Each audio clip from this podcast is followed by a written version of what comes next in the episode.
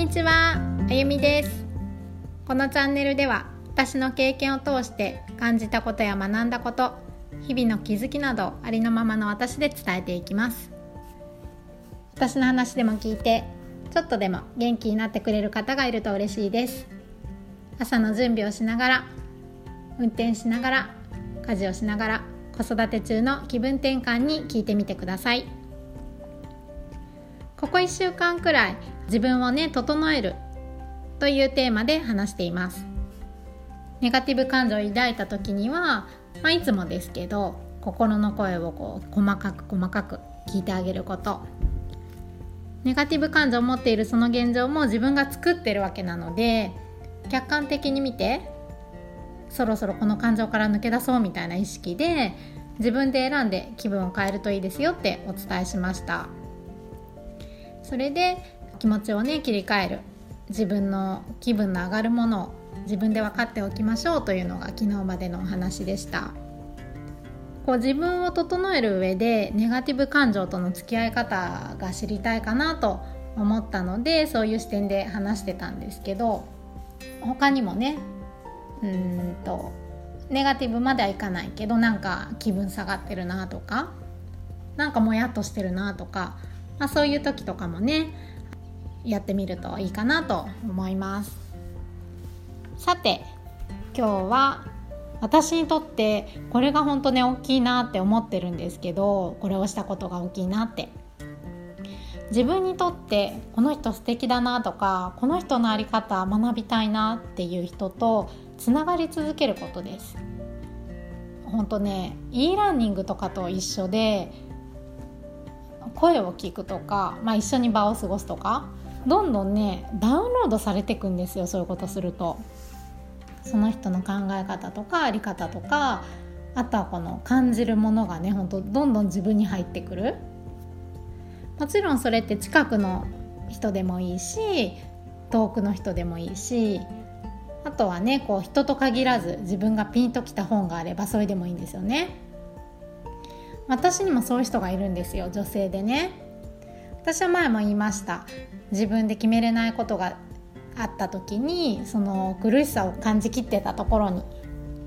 ちょうどその人が言った一言あの別の人にね言ってた一言なんですけどそれを聞いてからもう、ね、いろんなことがつながりにつながったんですよ。それと同時に自分の時間も増えたりして自分を取り戻したことでこうねさらに当時の私では分からなかったことだとかうんといいと知ってても分かってても行動できなかったこととかがもう気持ちいいぐらいね腑に落ち出したんですよ。そうでもそこで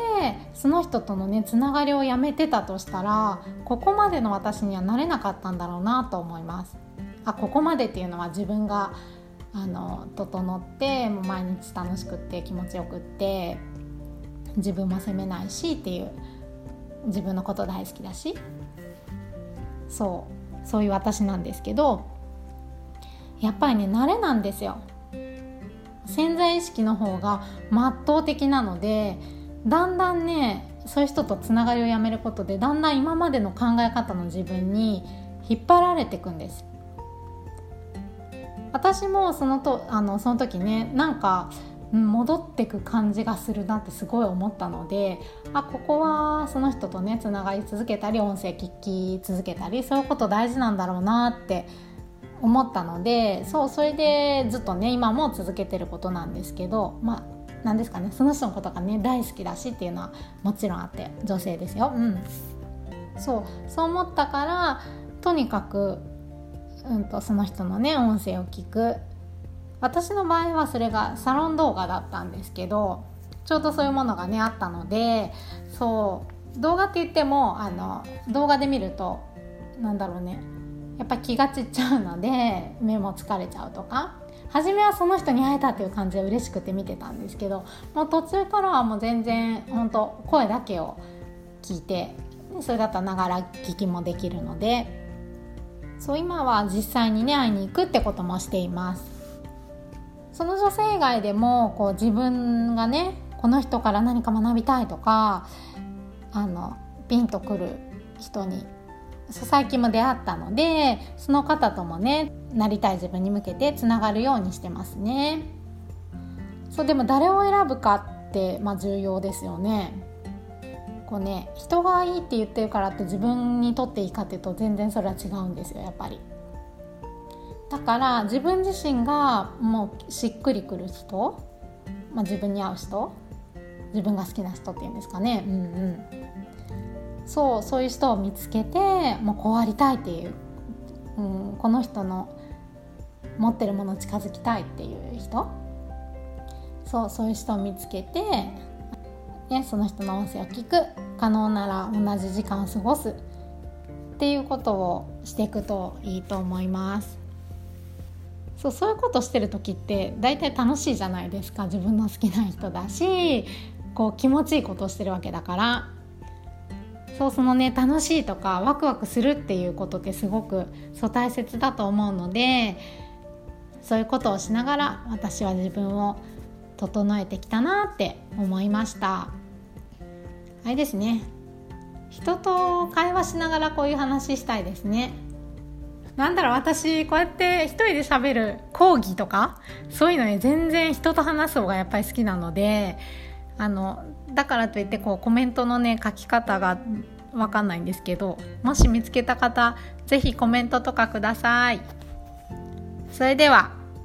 今日も最後まで聞いていただいてありがとうございました。私の話が面白かったなとか感じるものがあった方はいいねとかフォローしてもらえると嬉しいです。えっと自分を整える何かが思いついたらまた話しますね。まあ、とにかくまた明日会いましょう。それではありがとうございました。